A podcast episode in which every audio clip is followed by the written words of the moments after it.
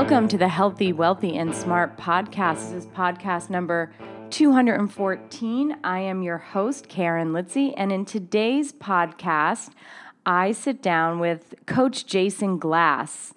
I met Jason back in December at the TPI Level 1 certification. That's the Titleist Performance Institute Level 1 certification. And he was one of the instructors, and we started following each other on Twitter, and next thing you know, he is on my podcast. So if you don't know who Coach Glass is, he is one of the world's top golf strength and conditioning specialists. He owns and operates Tour Performance Lab and Connecticut Golf Performance in Vancouver, British Columbia. If you want to find out more about him, head on over to his website, which is jasonglassperformancelab.com. And you can also check out his podcast. He also has a podcast, and we talk about this during this episode, but go over to iTunes, show him some love. It's Coach Glass Podcast. I think he just had like his 200,000th download, I think. I think I saw that on Twitter. So congratulations to Coach Glass for that. That is awesome. In this episode, we talk about a couple of things. We talk about rotational power. That's one of the things that is his specialty. We talk, again, about functional training, which is something I spoke about a couple of weeks ago with Michelle Delcourt. So if you missed that podcast, definitely check it out. That was podcast 212. And we just talk about how Coach Glass inspires his clients and his students. And it was a great podcast, so I hope you all enjoy it. And like I said, I met him back in November at the TPI certification. And while I was there, I also met another group of people who owned the company BodiTrak Sports. That's BodiTrak Sports. And they have these sort of pressure mats, really made for golfers, but I have been using it as a physical therapist for my post-operative patients, for patients with balance issues, for my older patients, and it's pretty great. So if you have a chance, check out their portable force plate, their force mat. Go to bodytracksports.com. That's BodiTrak sports.com. Really cool. Patients love it. I love it. I found it to be just super duper helpful. So go check them out. They're awesome. They're based in New York City, and I think it's a inexpensive way to kind of get that force plate into your clinic. And I mean, and they're portable. I carry it around the city with me. They're pretty lightweight, so I highly, highly recommend it. Okay, without further ado, please enjoy today's podcast with Coach Jason Glass. Hey, Coach Glass, welcome to the podcast. I'm happy to have you on. Thanks for having me on, Karen. I'm excited. I've been listening to your podcast for the last 6 months, just feverishly digesting them all. And to be on the show is fantastic. Well, I'm so happy to have you on. And just so people know, I met Coach Glass back in December at a TPI Level 1 certification class in Rhode Island, and that's the Titleist Performance Institute. Where I got my level 1 certification for golf, and he was one of the instructors, and you just were informative and funny and a very, very good teacher, and which I think, you know, being fun and getting that information through is a sign of a good teacher. So it was great meeting you, and now I'm happy to have you on. Awesome.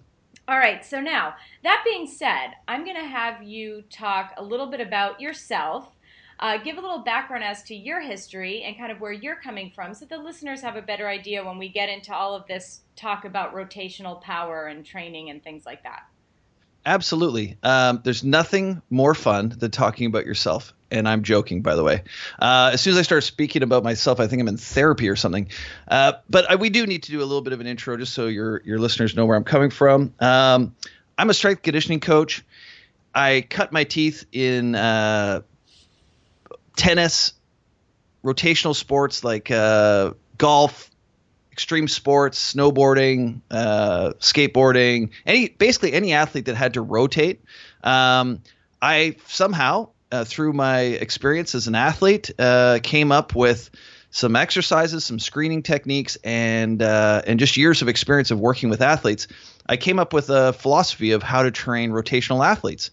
And it's really gathered a lot of momentum as I started going through the PGA Tour world. I was the head strength coach of the Canadian National Golf Program for 5 years, and developed a lot of athletes through there, and started working with NFL quarterbacks, started working with NHL players, and just basically any athlete that needs to load and explode or create more speed through rotation. So then through that process, with my systems in place, I started speaking for Perform Better, which really opened up my audience to a lot of different sports and a lot of different organizations. And then speaking for the Titleist Performance Institute, which is a golf-based screening process that correlates what's happening on the body, physical screen the body, and correlate it with what's going on in the golf swing. So you put that all together, and I've really just spent the last 6 years traveling around the world, lecturing and educating and working with athletes. So I don't know if I could have dreamed it when I got out of college that this is what I'd be doing, but sure enough, here we are. And so you said you had a bit of an athletic background yourself. So how did you kind of get into the strength and conditioning world? How did that happen? I've spoken to a lot of strength and conditioning coaches, and getting to the level of working with professional athletes is not easy. No, it's not. And I don't think that it's something people that have a lot of money say that money doesn't matter. People that work with professional athletes say working with professional athletes doesn't matter.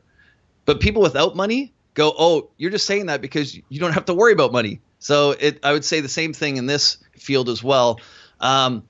Honestly, the best athletes that I work with, the ones that really give me the most joy and the most kind of value for what I do are my juniors. I have a junior golf academy in Vancouver, British Columbia, and I have 40 kids. They're all high school age kids. I work with them on a weekly basis all year round. And I really feel like you can make a difference in actually somebody's life, a child's life, and be a mentor to them and be a coach. Where when you go to the professional ranks, these guys have already made it. They're already great. And you're trying to change 1% of their performance. Where when you have a junior, you're changing somebody's life. So as much as everybody goes, oh my God, like you worked with so-and-so and so, yes. But when I'm on my deathbed, I'm going to be thinking about those kids. And go ahead. Well, I'm sure say, among my wife, other things. Obviously, my wife and kids first and everything. But when I think about my career, let's be clear. Right. Right. Yeah. Let's not forget about your wife and children. Yes.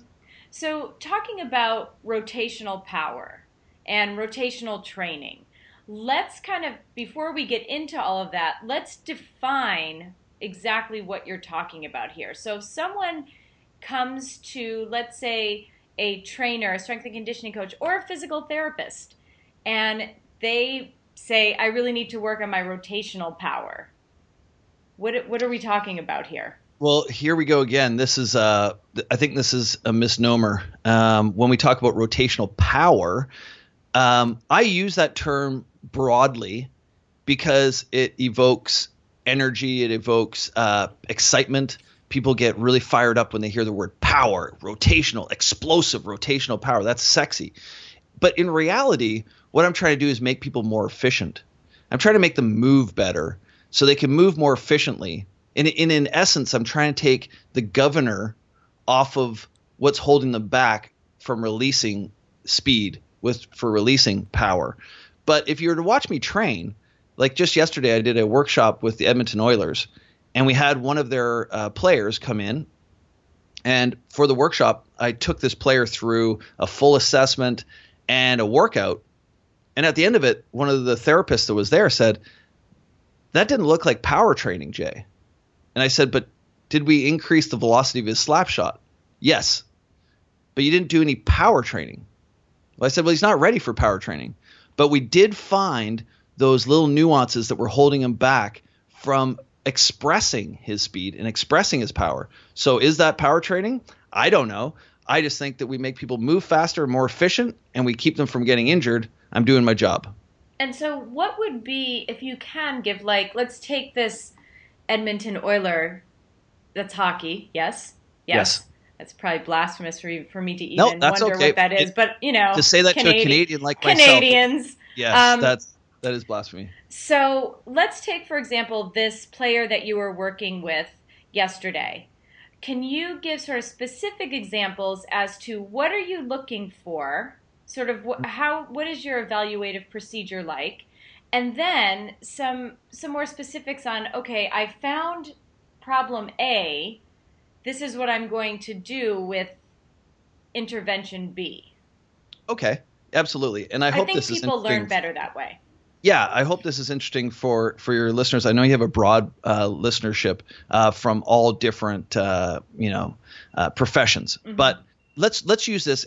Even if you're not into fitness, if you're not into strength and sports and all that kind of stuff, just take this as, let me boil down, kind of deconstruct what I do, and maybe you can apply it to the mental game, or you can apply it to your business life or whatever. The technique is the same. We take a kind of an overhead view of the athlete. Let's see them actually perform their act.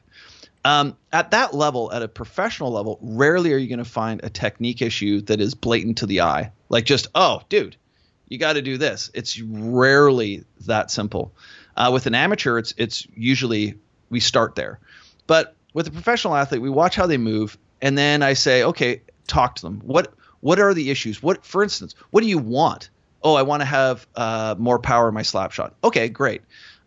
When you slap shot, it comparable to other people. So like compare your business to other businesses. Is it really a problem? Or do you just want to hit it harder? Oh, no. It's definitely, my coaches and the GM and everybody says that this is my weakness and this is the thing I need to turn around. Okay, so now I know they're emotionally attached to this. This is a big deal. It's not a casual conversation. We're talking about somebody's career here. So now I know I've got a player that is hungry and ready for some answers. So now I start my assessment. And when I start my assessment, I want to see the basic components that make up rotation. Can they tilt their pelvis in a sagittal plane? So anterior tilt, posterior tilt their pelvis. I know that using their abdominal wall to generate power and transfer power through the body is very important. I look at, can they rotate their pelvis? Because it's a rotary sport, can they disassociate their upper body from their lower body? Yes, they can do that, or no, it's not very efficient. Maybe they're moving laterally as opposed to rotary. I then check the strength and the symmetry of the rotational slings. And this is very confusing, but I have a full video of this on my website. And so people, if you want to geek out on rotational slings, you can check it out. But really, we want to talk about how the muscles that contract to rotate the torso, they all have an anchor point and they all have like a kind of an origin and insertion. Mm-hmm. And I'm not talking about a single muscle. I'm talking about a grouping of muscles, a unit of muscles that work as one. So I call those rotational slings, not muscles that happen to create rotation. It is actually a grouping of muscles. So then I see how they move. Like we kind of start from the ground, like not moving. Now move a little bit, one segment at a time. Now let's put three segments together at once, move. And then we start to see things fall apart. And as I start to see things fall apart, it's basically you're using the wrong strategy to create movement. Their brain says, if I want to rotate over my left leg, I'm going to bow my knee out to the left. And I go, wait a second here. If your knee is bowing out to the left, that means you're using your abductors, not your adductors. And I know that the rotational sling for flexion and rotation doesn't attach physically, so don't geek out on the anatomy. The anchor point for it is the adductor on the left leg. So if the adductor isn't firing, we are trying to attach a rope to a base that's not stable. So I test that out by itself. Just test out the adductor. Guess what? It's weak. Guess what? The abductors are weak. So basically his hip, his lower limb, how it connects with the body is weak. It's not firing properly. So I have to decide, is it a strength issue or is it a nervous system issue? Neuromuscular. Is the brain just not connecting to those muscles? So I do some muscle testing. Guess what? He is strong when we get him to fire the muscles properly. So now I have to rebuild this and re-establish the proper pattern from his brain to his muscles. And when we did that, we get them back up. We retrain the motion. We reinforce the motion. We reinforce the muscles firing. And he does a slap shot. And guess what? Boom. We have new speed. We have new power. Now I say to them, like, this kid's pretty excited. I say to him, what do you think's going to happen tomorrow when you hit the ice? He goes, that's going to be awesome. I said, well, no, it's not necessarily. I hope it is. But tomorrow you might just fall back into that old pattern that you had before.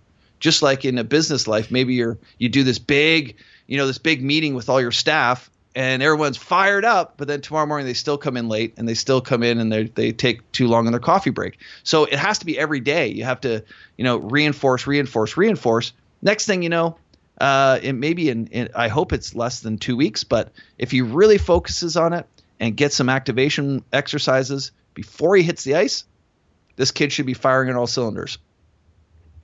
Okay, so that makes a lot of sense. So, and I really like that how you start off this assessment of the player. And again, I think your example can certainly be applied to any player at any level of any age. But asking the athlete what they want first is so important. And I don't know what you think about this, but I would think that's an often overlooked step. Yeah. You know what? I actually learned this, or at least this concept was solidified by my colleague, Mark Blackburn, who's a world-class top 100 golf instructor on the PGA Tour. And when I sit there, he'll have a new client come in, a new PGA Tour player that he wants to, that's interested in working. And he'll have me sit in with him sometimes and say, Jay, I've seen this guy play. I think there is some physical issues potentially. Let's have a little chat with this gentleman. So the guy would be hitting balls, and I just watched Mark as an expert coach start to ask the questions of, what would you like me to do for you? As opposed to just jumping in and fixing things. What would you like? And the player goes, well, I'd love to be able to draw the ball. I'd like the ball to start to the right and then finish on the left. He's like, okay. And you struggle with that? Yes, I do. Why is that important to you? Well, it's important to me because the courses that I play, whenever I have to hit that shot, I end up like hitting it and missing the green, and it's costing me money. Oh, okay. So then he'll say to them, well, what are your strategies for this? He's trying to determine, do they actually have the capacity or the capabilities to do what they want to do? So that's like, that kid that just came out of high school saying, I want to work as the head strength coach for the Carolina Panthers. Well, that's great. You have ambition, but do you actually have the skill set yet to accomplish that? No, you don't. So let's start with what you have. And then he'll just watch them. And he always says, like, his first assessment's like 2.5 hours long because he spends probably about 40 minutes just watching them. Mm-hmm. And just taking in what the player is giving them before he starts making assumptions. Most coaches just jump right in and go for it. Yeah, and what a missed opportunity because and there's been a lot of talk even in the therapy world about this as well, is really understanding your client's values. So what is valuable to them? Because if you jump in and you try and quote unquote fix something and it doesn't align with their values and it doesn't align with what they're trying to accomplish, guess what? They don't care. No. And the odds of your having a successful therapeutic relationship, strength relationship with this client are pretty slim. Yes. So being able to go in and, like you said, ask them what they want, have them try and identify their weakness. Why is it important to them? And then you can go in and you can assess, you can look at strength, symmetry, the movement strategies, you can restore and then you can reinforce. But doing all of that without talking to the client is, I would think, wow, what a waste of time all around, right?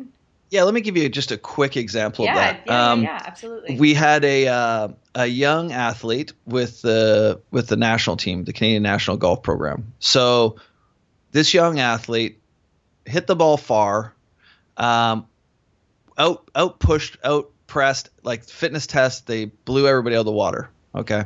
So they were fit. They hit the ball miles, best player on the team. And they were just like, why do I need you? what are you going to do for me type thing. That was their attitude. Like, they weren't buying in to the fitness program. And as coaches, we knew that this person, they loaded and exploded in a way that if they continued to do that, they would injure themselves. Like, it wasn't if, it was when. But you go to a young kid and say, hey, you keep doing this and you're going to injure yourself. You need to really buy into this fitness program, and let's start building up your kind of make you bulletproof so you don't injure yourself. We want a long career out of you. Well, you tell that to a kid. I'll tell you what, when I was a teenager, I used to be a skateboarder, and I used to skateboard on 20-foot half pipes. And I used to have this attitude that, like, I'd crash and burn and I'd be sore and I'd break my arm and break this and break that. And I was like, it doesn't matter. I don't care if I die when I'm 40. I am going to shred, like, as hard as I can. And I don't care about what I break and what the result is. If I'm in a wheelchair, and this is what kids say. If I was in a wheelchair at 60, it'd be worth it because I lived my life to the fullest. Well, guess what? When you're 40 or 60, you don't want to die and you don't want to be in a wheelchair. So no. It takes that perspective, but you can't tell a young kid that this program is going to change their life. So what we had to do as a coaching staff was come to their level and say, what do you want? And find the vulnerability in the athlete. Find their fear of what they're afraid of, and then see if we can use the fitness or whatever thing we're trying to accomplish to actually we're not tricking them. We actually want to address that, but can we also take care of what we need to do and address their concerns and their fears at the same time? And this is a big part of what I did with the Oilers yesterday with this athlete was I reminded the strength team and the therapists, this is a human being. This isn't a meat suit that I'm training. This is a human being. So if I can't communicate with the human being element and be a coach and tell this player, this is why this is important. You told me what you wanted and what's important to you. I'm going to help you accomplish that goal, but I need you to meet me here. And as soon as you can do that and speak to them on that level, now you have a full buy-in, 100% buy-in from the athlete. You are going to get results. But if you just apply your system and you go, this is going to be great, if they don't buy in, there's going to be no change. Mm-hmm. Yeah, and even no matter how great you think your system is, if there's no buy-in from the other side, guess what? Who cares? Exactly. That's why I'm called a strength coach. Mm-hmm. I'm not a strength professional or a strength expert. I'm a strength coach, and my minor in university is psychology, and I feel like my major's human kinetics, my minor psychology. I think that 80% of my job is being a psychologist, even though my title is in the kinesiology world, mm-hmm. Because it is that interaction with the athlete that really makes a difference between I'm not going to compare myself to other coaches, but I know that my relationship with my athletes and the way I communicate with my athletes is the difference maker in my success in my career. Yeah, absolutely. And I'm really glad that you brought that up, because I just think it's something that I see over and over again that is just missing in human interaction with, whether it be a therapist, a coach, a trainer, what have you. If you, like you said, you're not just moving meat around, you're moving a person. So thanks for bringing that up. Now, let's go back again. So you went through your sort of assessment, your movement strategies, your restoration patterns, your reinforcement with daily exercises.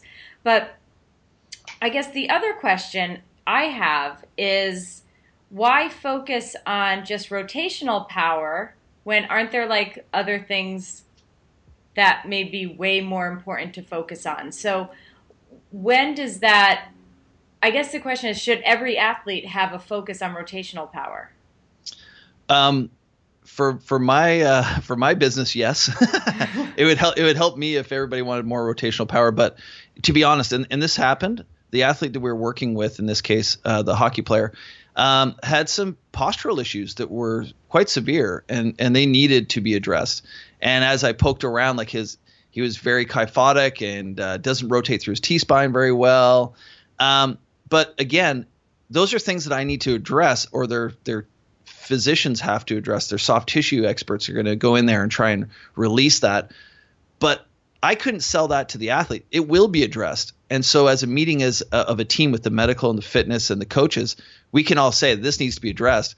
But the sell to the player is, I need to open up your chest and get your T-spine in a better posture so you can rotate better, because they just want performance. They don't care how they fit in a suit, you know. Mm-hmm. They just want to perform better. So yes, all those things are important, and we picked up on a bunch of elements that needed addressing. But really, that's where a team environment comes into play, where I go to the medical guys like, you guys need to sort this out. I need these joints reset so I can reinforce them and put them into a better position. And to be honest with you, if there's like, let's say somebody comes in and there's a real issue, I'll sit them down and go, you know what? All this rotational power stuff is great, but let's address the big pink elephant in the room. If we don't take care of this, you're not going to have to worry about rotational power, because you're going to be retired at 28. Right. So let's address this first. And I'll tell you what, you do the hard work in your posture, and I'm going to reward you by giving you rotational power, but you have to earn that first, because right now I don't feel like you're doing your part in this relationship. And it's a tough thing to do, and you might lose a client, but one of these days when it all falls apart, they're going to look back and go, ooh, yeah, I remember that conversation. And let's hope it never gets that far. Yeah, I should have listened to that guy. But that's why, you know, we end up being salespeople in a sense, and we're not selling snake oil, because we legitimately and authentically want to help this person. But you end up having to find ways to communicate and sell your system if you truly believe that it's going to make a difference. And you also have to be able to walk away when you know that you can't help them. Very true. And, you know, talking about this rotational power, I think it's interesting what you said before is, you know, someone was watching you coach and said, well, it doesn't really look like you're doing anything powerful. Mm-hmm. It doesn't, you know. So I know when I think of, okay, we're going to talk about rotational power, I'm thinking explosive movements, and I'm thinking they're holding on to bands all over the place and rotating and twisting. And so is that what a training session is like? Or it can be. Depending on the person. Yeah, for instance, I have one player on the PGA Tour that I've worked with for the last 6 years. I'm bad with numbers, so it could have been 7 or 8. But anyways, we've been in this process for numerous years. So let's say 6 years. Well, if you saw that athlete training, you wouldn't know what sport they played. You would think that they're NHL hockey players. You would think that they're, you know, playing football, or I don't know what. You certainly wouldn't think they're playing golf, because they're doing Olympic lifting, they're doing kettlebell snatches, they're doing 180-degree jumps up benches and 180-degree jumps off. They're loading with bands and exploding and throwing projectiles and all this fun stuff. That is great. And if you saw that session, you go, wow, that is explosive rotational power. But I find that is the last element. The biggest bang for my buck is making people more efficient first. And like I said before, taking the governor off is the key. Releasing their inner speed that they already have before you start adding on more horsepower. Let's just release what they've already got. Right. So kind of get the movement first, the movement pattern, the strategies, and then load it up, just like you would any. Yeah. I mean, I put it this way. I was in Phoenix a couple weeks ago, and I rented a rental car, and the guy said, do you want the Toyota Tercel or whatever it was? It was just like a little sedan, but we also have this Dodge Charger. Now, I'm not a Dodge Charger kind of guy. So I was like, it's a little bit much. It's a big like muscle car. It's a bit, you know what? I'm in Phoenix. It's hot. Let's have some fun. Sure. I'll take the Dodge Charger. So we take it out of the lot. And I thought, let's see what this thing's made of. I mean, it sounded great. And I put the pedal down, and it went nowhere. And I was like, oh, maybe I got in the wrong gear or something. No. The problem was it's a rental car. They put a governor on it. So for me to really get that car moving, without even changing the engine, without changing anything on it, don't change the specs on it. I just need to take it into a shop. They fiddle around with the computer chip, and they release what it already has. So before I start switching engines and putting bigger brakes on it, why don't I just try letting it run the way it was built to be run? So the rental car company puts a governor on, just like our bodies put governors on ourselves when it feels if we load and explode any faster, something's going to break. Mm-hmm. Yeah, sort of like an alarm system on there just to keep it from getting to that point where it thinks there may be the possibility of tissue damage. Absolutely. Right? Absolutely. Now, I just mentioned before sort of bands, and you mentioned jumping and all this stuff, and it kind of reminds me of the old functional training. Mm-hmm. And I use functional kind of in quotation marks. And I had a conversation with Michelle Delcourt about this a few weeks ago. And you hear so much about I'm doing functional training and I'm doing functional this and functional that. There's functional anatomy courses. There's functional training and functional I don't even know what. And a lot of times in the gym, you see trainers putting someone on a BOSU ball and they're calling it functional. So I would love to hear your take on this whole functional training movement, because I know you have some ideas. I don't know what they are, so I'm curious to hear. You've hit a hot topic here, because functional training, I've been doing this for 20 years, and there was a real surgence of this in the 1990s when the BOSU ball came out and the Swiss ball came out, and your worth as a trainer was how many different elements, unstable surfaces could you train on? And the more you could train, like if I had a BOSU ball, a Swiss ball under one arm and spinning a plate in the other one while doing a reverse lunge, like everyone would go, who's that trainer? He's amazing. So there was an era of that, and we've learned from that. But that was considered functional training because it wasn't traditional meathead, lat pulls and bench press. It was like there was a lot of kind of, instability in multi-directional, multi-plane movements.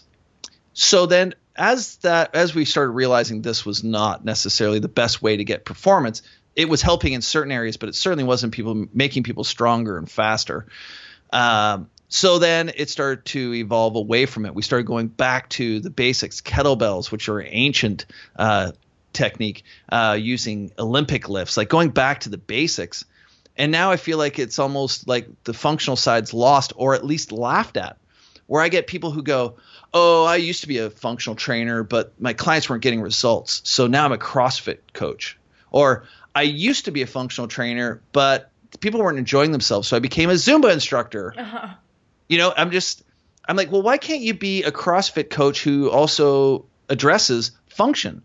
Because at the end of the day, function is, does this person move properly?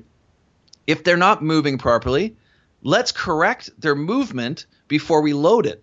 To me, that's what function is. Mm-hmm. So function is, anatomically, you should have 80 degrees of hip flexion in an active straight leg raise, 80 degrees or more. That would be functional. So if you have less than that, then you're non-functional in hip flexion.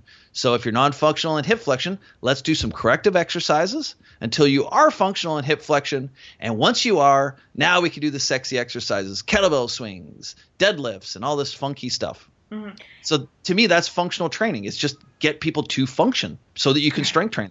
And does it not also depend on what that person has to do in their life, in their job, or if it's an athlete? So does functional training, again, quote unquote functional training, do you take into account what this person has to do on a daily basis or on yes. Do you know what I mean? And that's, yep. In my opinion, that's where functional training sort of lost all its function, is because people come in and all of a sudden you hook them up with bands on their arms and their legs and they're rotating and doing all this stuff. And why? Like, why would you do that to someone just to say that you're doing this weird functional stuff that might look cool on a video? Right. So what you're talking about there, and this is kind of the the knock on functional training. You can't have a real good workout if you're functional training. You can't, if you're doing corrective exercises, you can't really have a good workout. You're not going to be sweating. And people say, well, I was doing correctives. I was doing some functional training, but then I just, the clients were bored and they weren't really getting a good workout. So I've abandoned it. I'm like, what do you mean abandon it? For one, what dictates a good workout? And that's a totally different podcast. But for the case of this, let's say someone thinks a good workout is sweating and feeling worn out at the end of it and tired. If that's your idea of a great workout, then let's address this. So why can't you do some metabolic work with an athlete, get them moving, driving, exploding, and then they're exhausted, and then get them down on the floor, do some correctives. But you're doing correctives in areas, you're doing strength and power moves in areas that they are functional. So if their shoulders are moved functionally, then you can do shoulder work at a very high level, very explosive. But if their hips are non-functional, do not be loading and exploding through a non-functional joint or a non-functional movement pattern. But I just pick out the ones that they're good at, have them go crazy in that area, and then the ones that they're struggling with, I use that during the recovery, or once it's like a dog that bites people or is bad, go take him for a run and then bring him back, and now you can coach him. Now he's coachable. Mm-hmm. So that's kind of way I work, or I do a workaround on that. But when you talk about function of life, I have an athlete, and golfers are crazy because golfers will do anything. If you said you could live till 80 and you could hit the ball 190 yards with your driver, or you could live till 70, but I'm going to have you hit the ball 250 yards with your driver, they'll say 70 sounds great. So these are not normal people. So they came, this guy comes to see me, and he was in real bad shape. Like functionally, he was in bad shape. He couldn't touch his toes. He really struggled to get out of a chair. So he wants to get better at golf. I'm looking at him going, like, golf? Who cares about golf? Like, let's get you, like, you must be in pain. But he wants to play the golf game. So I'm like, all right, let's go down this road. We start working on it. 3 weeks into it, he comes in, he goes, Jay, my wife didn't want any part of this. And she was like, why are you wasting your money? This is too expensive. She just told me, sign up for 3 months. I'm like, really? What's up? And he goes, well, I goes, your golf game gotten that good? He goes, screw my golf game. My wife always bugs me, like, can you go change the barbecue tank? And I say to her, yeah, I'll go do the tank. And it takes me 25 to 30 minutes because I got to get down on one knee and I got to reach around. I got to brace myself and I do all this stuff. Well, she said to me last night, can you go change the tank? He walks outside. He sits down into a squat, reaches in, changes the housing, pulls the tank out while in a squat, brings the other tank, puts it in, attaches it back to the barbecue. It's fired up. He comes back inside and his wife goes, I told you to put the barbecue on. And he goes, I did. And she goes, no, you didn't. The tank's empty. Go change the tank. I did change the tank. You didn't change it. I did change it. And he just keeps going on like this. And then she's like, goes outside because she doesn't believe him, of course. And sure enough, tank has been changed. This has changed the function of his life. To me, that's functional training. Mm-hmm. Agreed. Yeah, I agree. And it's just one of those, I guess, one of my pet peeves, because I hear it so much, and I'm very happy to get other strength coach perspectives on this, because I think it's something that's been kind of, I don't know what the right word would be, maybe inflated a bit too much. Mm-hmm. in the world of strengthening, conditioning, and even physical therapy. So just one of my pet peeves. So I thank you for your opinion on that. No problem. And I'll just share a pet peeve while you're on that topic. Yeah. Please. Because we just had that where I was with a bunch of therapists and a bunch of strength coaches at an event, and it was about a month and a half ago. And I asked them, do you know this person? And it was a therapist that I've learned a ton from. Do you know this person? And 2 people out of 60 knew who that person was. Okay. Now, the problem was that I'm speaking to a bunch of people who are all in drinking the same Kool-Aid. And it's good Kool-Aid. There's nothing wrong with it. It's organic. There's no GMOs in it. Uh-huh. It's all those wonderful things. But they've neglected that there is another world out there. And what I've learned is this other world also, believe it or not, doesn't know what the FMS is. They don't know what the SFMA is. They don't know what TPI is because they're in their own circle. And that circle, guess what? They're right too, even though it's almost an exact opposite of what we're teaching. They're right too. So I find that that's one of my pet peeves is people hang out and stay in the circles. You go to a conference with functional trainers to listen to functional coaches talk about function because you like functional training. Yeah. Well, guess what? If you don't like yoga, you probably need yoga. If you love yoga, you probably need strength training. So we always go to what we're used to and what we like. But that's one of my pet peeves is I really encourage people to step out of their box and go to a conference that is like the exact – like if you're a functional trainer, go to a CrossFit summit. And you're like, but I don't believe in that methodology. Go. You're going to learn why you don't like it, but you're also going to learn why there's so many people that love it.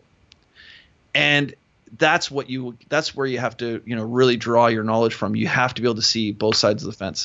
Yeah, I agree. And we kind of talked a little bit about that before we went on air on a topic that I don't think we want to get into right now, but there's always, two ways of looking at things. And I do think that being completely polarized to either end is probably not the best, but to find some middle ground. And listen, in some cases, some people might scientifically, evidence-based be 100% wrong. Yes. And then maybe those are people that you don't have to listen to.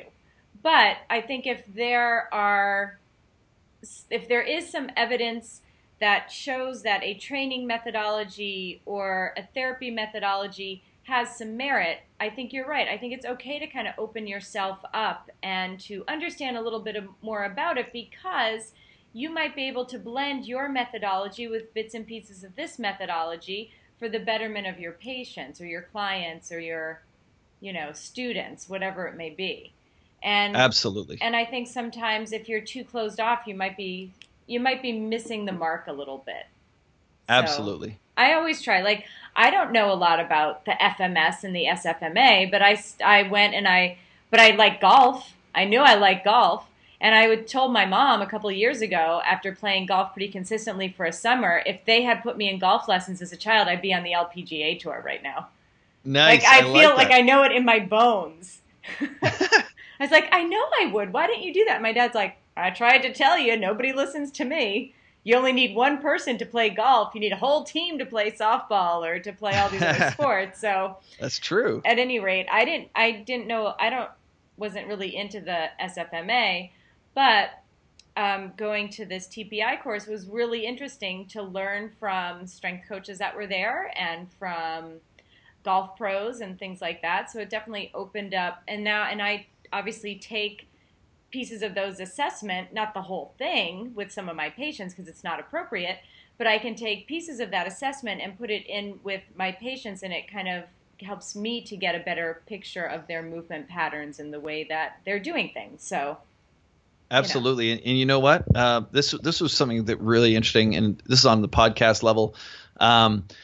When I started my podcast, the Coach Glass Podcast, I started with having my friends on as guests. Absolutely, of course. Right. So I start with having my friends on as guests, and I started having my friends on some of my friends that I really respect their information, their knowledge. They're not world beaters. They really know their stuff, but nobody knows who they are. And I just started having them on because I just love talking to them. And I wanted to share, when you have a conversation with a good friend, a colleague, and you just go at the end of it, man, I wish that I pressed record because that was amazing. Right. So as the podcast started to grow, I started going, well, hey, listeners, like the people that listen to my show, do you guys want like some bigger names? Do you want guys like Greg Cook, or do you want Greg Rose on, or all these people in this field that we live in? And they're like, no, we really love the fact you introduced us to Scott Haybear, the hockey strength coach from Vancouver. That was the best interview I've ever heard. Or Mike Cantrell from PRI. Like, that was so enlightening just to hear him. Now, he's one of those guys that in the PRI world, he's a legend. But in the other world that we live in, no one's heard of him. Mm. So it's like, it was just, I've started bringing in these people that I found interesting. And that was so cool that the audience started really responding and going, no, find us some more gems that we have not been exposed to. And so that's pretty cool. And that's when I looked at your podcast and I really started listening to it, I realized the breadth. I mean, you have business lawyers on, mm-hmm. And you have authors on, and that's what I really enjoyed, the breadth of topics that you guys covered. Oh, thank you. Thanks. Yeah, it is nice to introduce people to new ideas and new people and new concepts, versus having the same people who are on a lot of, who are very, very well known. It's nice to, like you said, introduce people to new concepts and new ideas and different points of view. I mean, that's why people have podcasts, right? Is that's to exactly introduce why. People to different points of view and to have good conversations and to hopefully not have people bored to death while they're listening to it. I hope. Well, and I'm a big fan of podcasts. Like, I listen to them on a daily basis. Well, what do you listen to? Well, here, this is an example. I really love I like comedians. My hobby is stand-up comedy. Mm-hmm. I do open mics, and I also do stand-up gigs when I'm on the road. But so I listen to a lot of comics. Bill Burr is one of my favorites. I listen to the Todd Glass show. I listen to Jay Moore. Mm-hmm. Now, Jay Moore is an actor, comic, but his podcast was the actual first podcast I ever listened to. And I think they're at 300 some odd mm-hmm. episodes. I've listened to every single episode. Now, why did I listen to every single episode? When I looked on the list, and this is what you usually do when you find a podcast. You're like, well, scroll down, find out like some big names of people they've interviewed, and then listen to those episodes. But I was like, no, every person that he brought on because he believed that they were a good guest, and he's never done me wrong. So I'm going to trust him on this one, even though I don't know what this person's name is. I've never heard of them before. I don't even know what they do. I'll give it a chance because I trust the host. If the host believes that this person is an interesting topic, I'm listening.